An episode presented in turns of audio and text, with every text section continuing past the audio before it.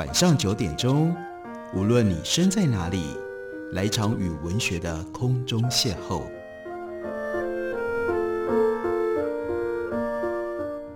杨照谈书，邀您一同遨游文学世界，认识古今中外的经典之作。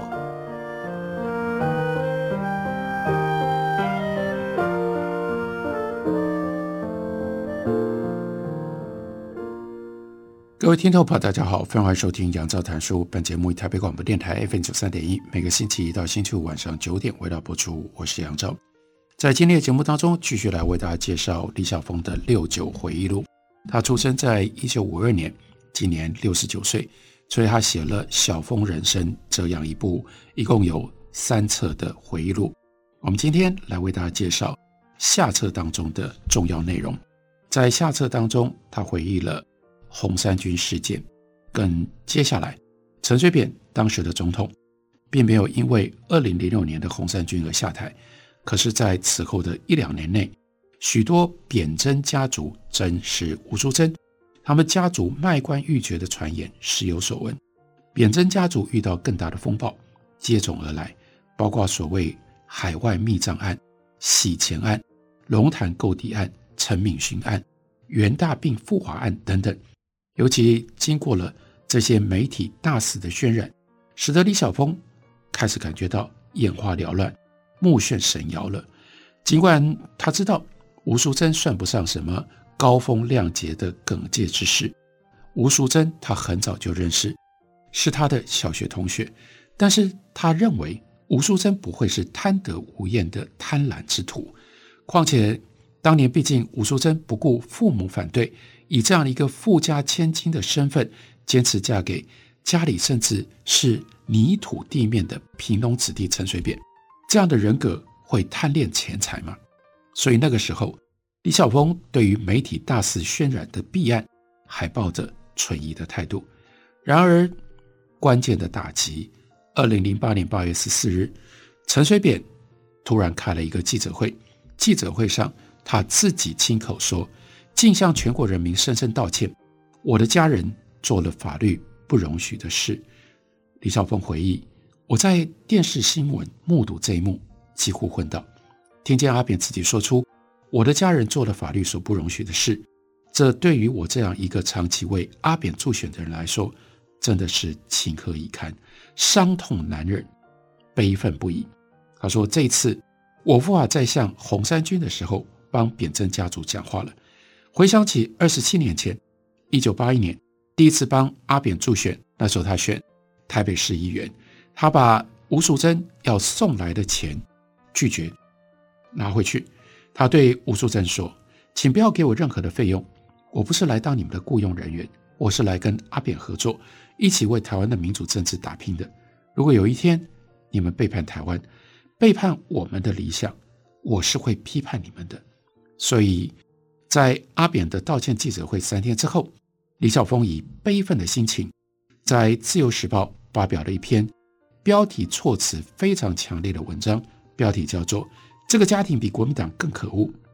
文章里面说：“忍泪写此文，悲愤难平。陈水扁家庭爆发丑闻至今两天，我仍然像一只折翼的小鸟，坠落在一个不见底的深谷。这次的伤痛。”比起大学时代因为写文章批判国民党的党化教育而遭到政大勒令退学还要难过，比起过去遭国民党特务跟踪、打小报告、窃听电话、检查信件、干扰求职等压迫还要更痛苦，比起任何一次看到国民党的贪污腐化、特权横行更加的忧伤，比起任何一次的选战失败还要更加的悲愤。过去受国民党的专制跟黑金之苦固然难受，但是那种难过反而激发我们奋发反抗的斗志，反而激发我们追求民主公义的决心。然而，当我们发现宣称要帮我们驱魔赶鬼的弥赛亚，竟然也是邪魔恶鬼，这种伤痛就更加锥心泣血了。接下来他说，想起了二零零零年陈水扁当选总统的时候。台南市东门市场的一个北霸长肉粽摊贩，他连续三天把他的肉粽拿去免费招待客人，来作为庆祝。这位跟阿扁非亲非故，这边辛苦赚钱的摊贩，现在他心里面会如何心痛如绞呢？接着又想起了有一位年轻的学生，告诉他一段跟父亲的往事。这个学生说：“小时候我常常在寒风当中坐上爸爸的摩托车，到处听政见发表。务农是农夫，父亲在威权的时代找不出政治关怀的出口，只能够借由懵懂未知的小女儿会陪伴，试图找到可以安全倾吐政治关怀的对象。印象当中。”台上发表的人讲得慷慨激昂，台下的爸爸也总是报以热烈的掌声。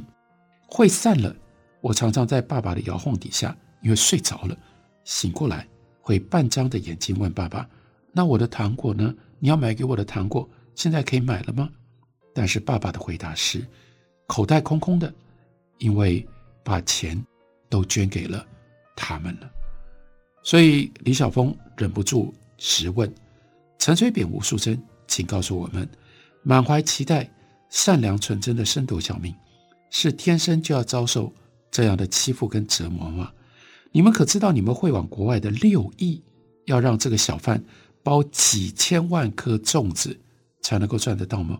要让有钱都把钱捐给你们，没有钱替小孩买糖果的农夫，他要种多少的稻米，他要流多少的汗水，才能够赚得到吗？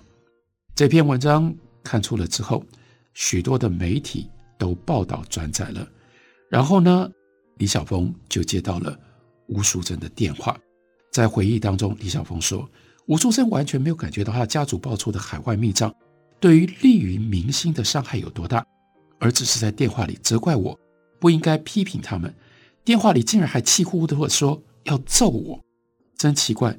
过去我写过多少文章替阿扁辩护。还击蓝营，我还因此哀告，甚至败诉遭到罚款，怎么都没有接过你吴淑珍半通慰问的电话。现在批评你们，你就要揍我。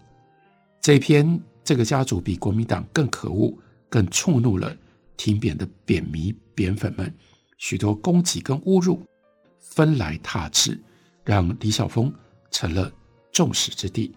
有人问他说。扁珍家族汇出的钱不及国民党侵占国产、掏空台湾的千百分之一，怎么可能比国民党更可恶呢？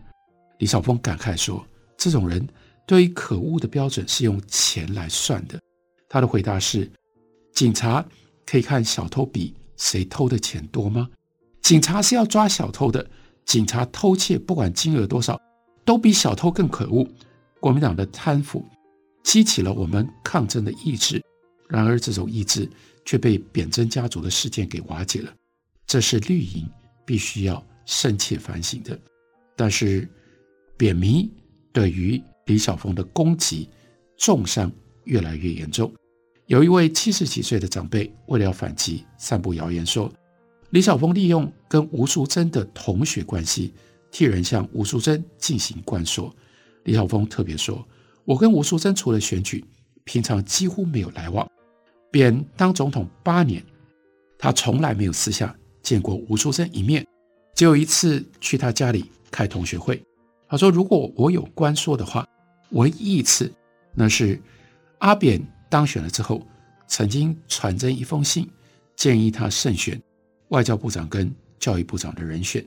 为了要让这件事情留下证据记录在他的回忆录里。”他就把这一封关说信的影本印在书里面。他说还有另外一次官说，是建议阿扁聘请阮明教授来当国策顾问，报答阮教授对台湾的关切。可是呢，传真了之后，就是让他非常的受不了。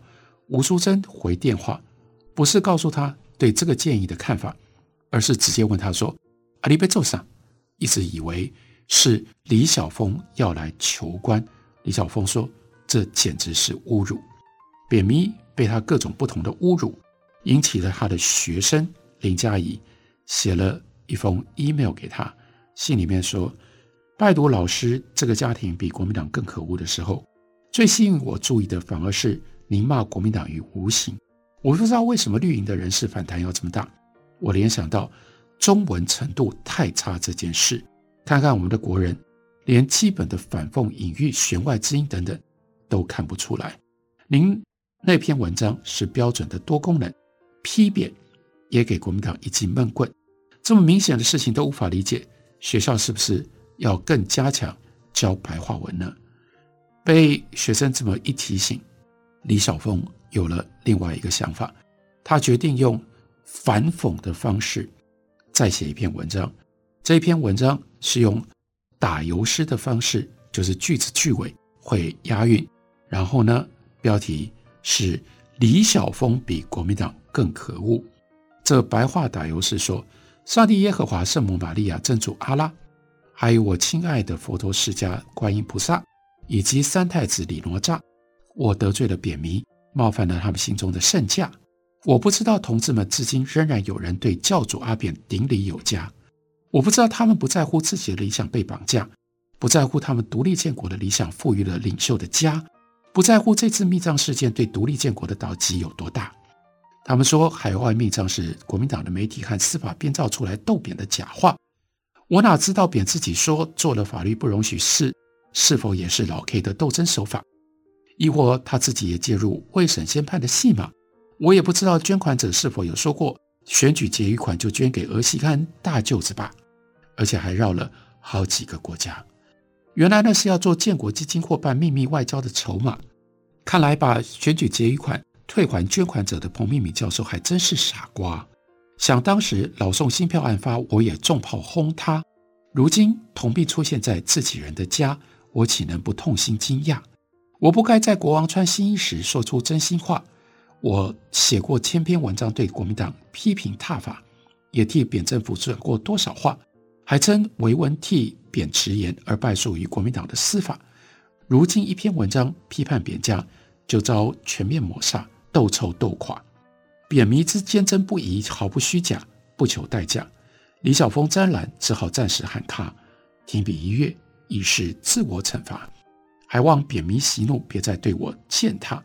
我比国民党更可恶，冒犯你们的圣驾，死后应该上刀山下油锅去炸，这样总可以吧？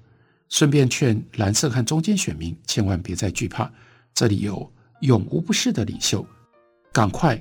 过来参加。他说：“此事回顾至此，我始终认为造成扁政家族的关键人物在于吴淑珍。对于这位老同学，在回忆录当中不愿意再多说什么了。这件事情写在回忆录里，可以感受到，即使经过了十几年，这仍然是李晓峰生平当中所遭遇的重大伤痛、重大挫折。我们休息一会儿。”回来继续聊。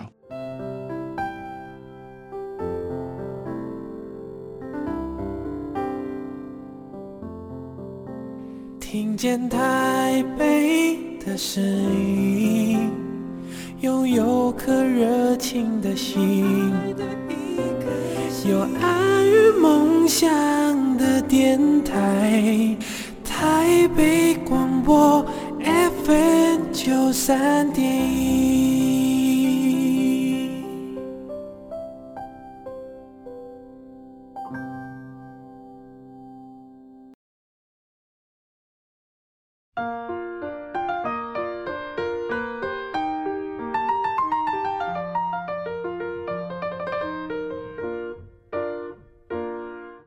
感谢你继续收听《杨照谈书》。本节目以台北广播电台 FM 九三点一，每个星期一到星期五晚上九点，为大家播出到九点半。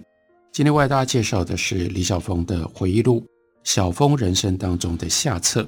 在下册当中，另外有一部分非常有趣的内容。李晓峰表白了我这个台独分子的中华文化观。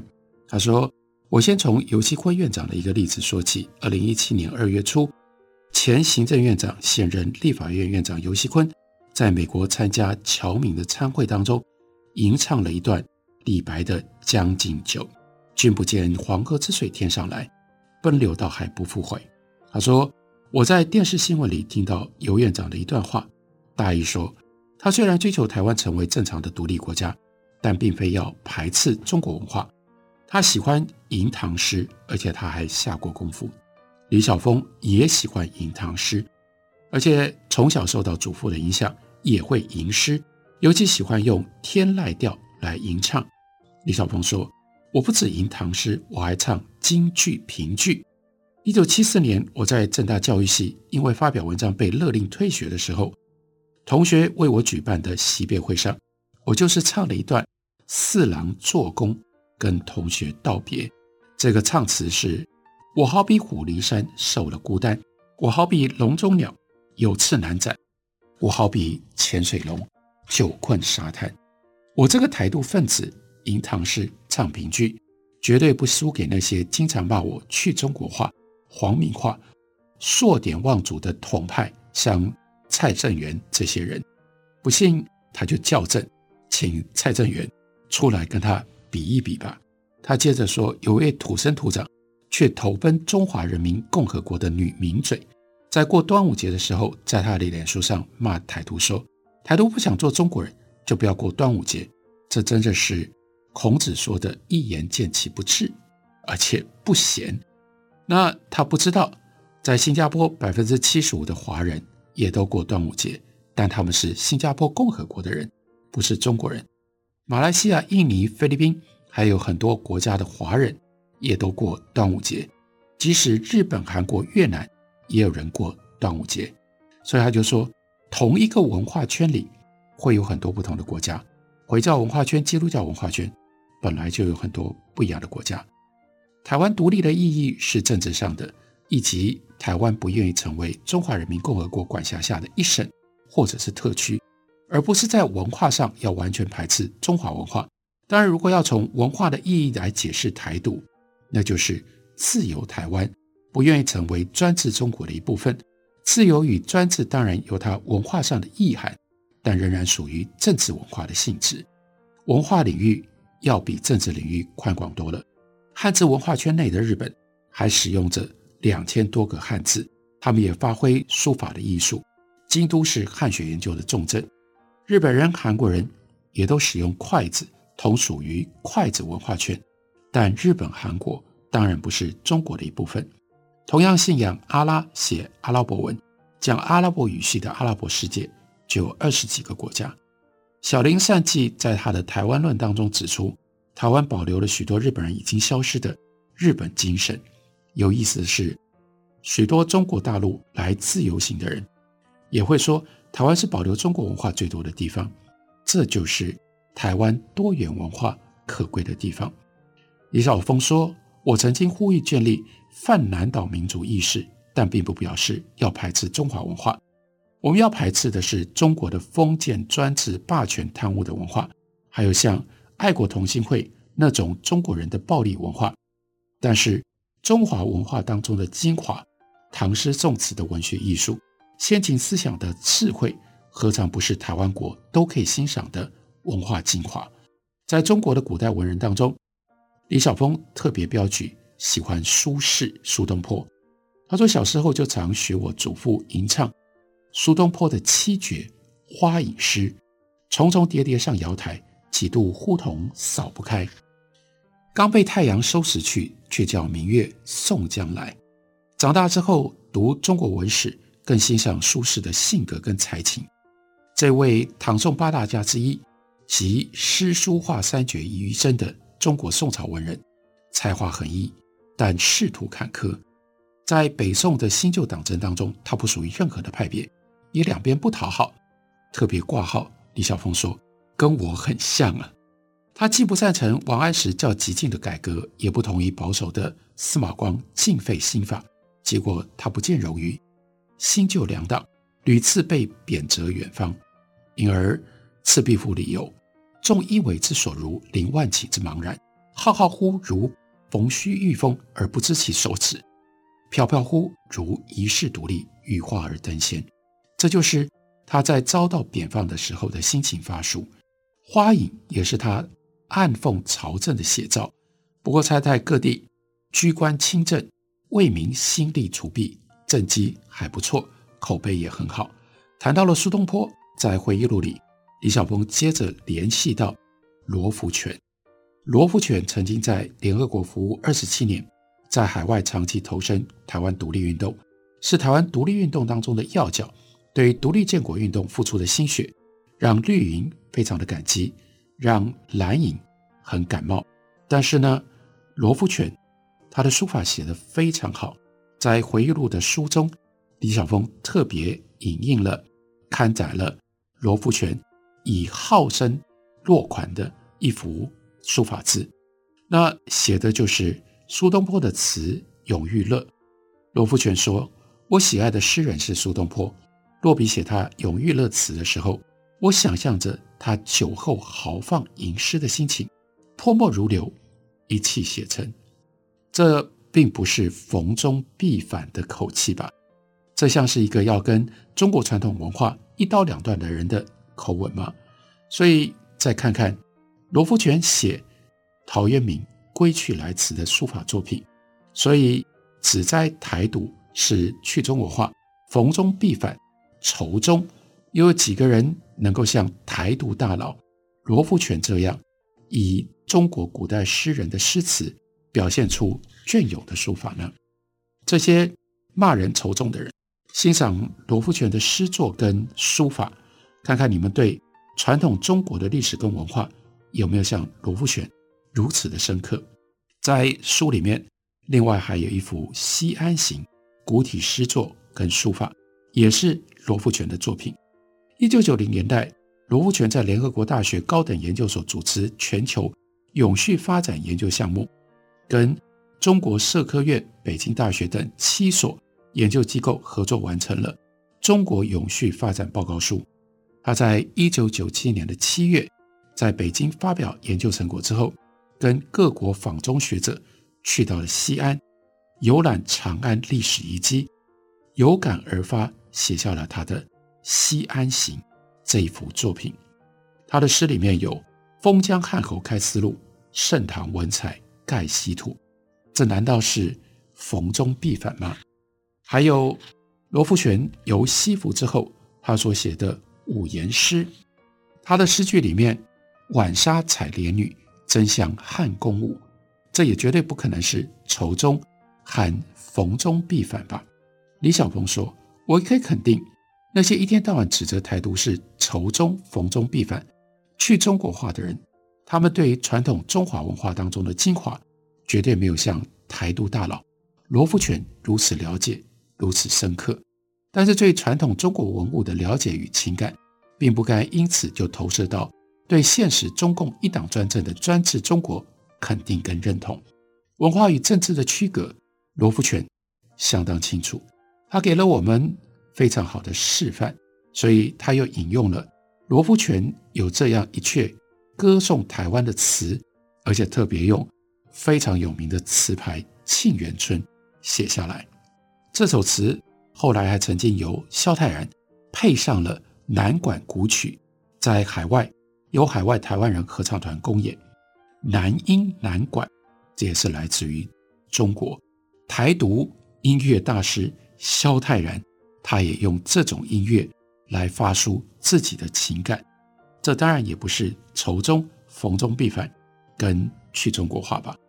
李小峰的立场表达的非常清楚，他说：独立自主的民主台湾，在文化态度上应该是多元而开放的。我们的文化元素应该包括南岛文化、东洋文化、中华文化、欧美文化。布农族的八部合音，台湾族的古调传唱，当然是我们优美的台湾文化。而中国先进思想家的智慧，唐诗宋词的韵味，唐宋八大家的精华，同样也可以视为我们的文化遗产，可以与中国以及其他华人社会共享。这样多元融合、互放光亮的文化，才能够丰富我们这个民主国家的文化内涵。所以，如果有人形容李小峰是文化台独，他就要特别辩驳说，这是对我非常不了解。应该说，我是政治台独，在文化上，我并不排除所有的中华文化。他在回忆录里面特别说，一个人不可能一生都没有变化，一个人的思想价值认识也不可能一成不变。但是思想价值的改变，应该是建立在认知见解之上，而不该是基于利益、私欲、名位的考量。知识分子又该如此。他说，近年来曾经有一位心理医师陈先生，突然找出我四十多年前在学生时代的几篇文章，摘录了当年的一些话，贴上他的脸书，指责我原来是认同大中国的。这位先生贴出我四十多年前的言论之后，马上就开始有许多脸友像梦幻骑士大战风车一般，跟着攻击我、辱骂我。有人说我讲过的话不算数，有人骂我见风转舵。李少峰忍不住就直接的说：“这简直可笑！难道一个青年学生在四十多年之间的思想见解不可以成熟吗？不可以进化吗？不可以改变吗？否则就是见风转舵吗？”那你干脆拿我幼稚园时代的言行来对比，你会发现我见风转舵转得更厉害啊！所以他说，我从学生时代的中国认同在服役之后转变成为台湾认同，表面上我改变了，但内涵上是基于对于民主、自由、人权的不变价值。我不能够接受国民党的专制集权，当然就更无法接受中国共产党的专制集权。我们好不容易应付过专制集权的国民党，怎么还要再去迎接一个更专制、更集权的中共政权来统治呢？在现实的环境底下，只有维护台湾的独立自主，才能够维护民主自由的生活。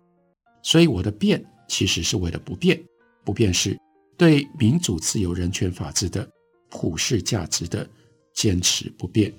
这段话似乎可以包纳总结。李晓峰这本书的副标题，他的学思历程，用什么样的方式坚定了他对于民主自由的追寻之路？这本书主标题就是《晓峰人生》，李晓峰六九回忆录，介绍给大家，推荐给大家。感谢您的收听，明天同一时间我们再会。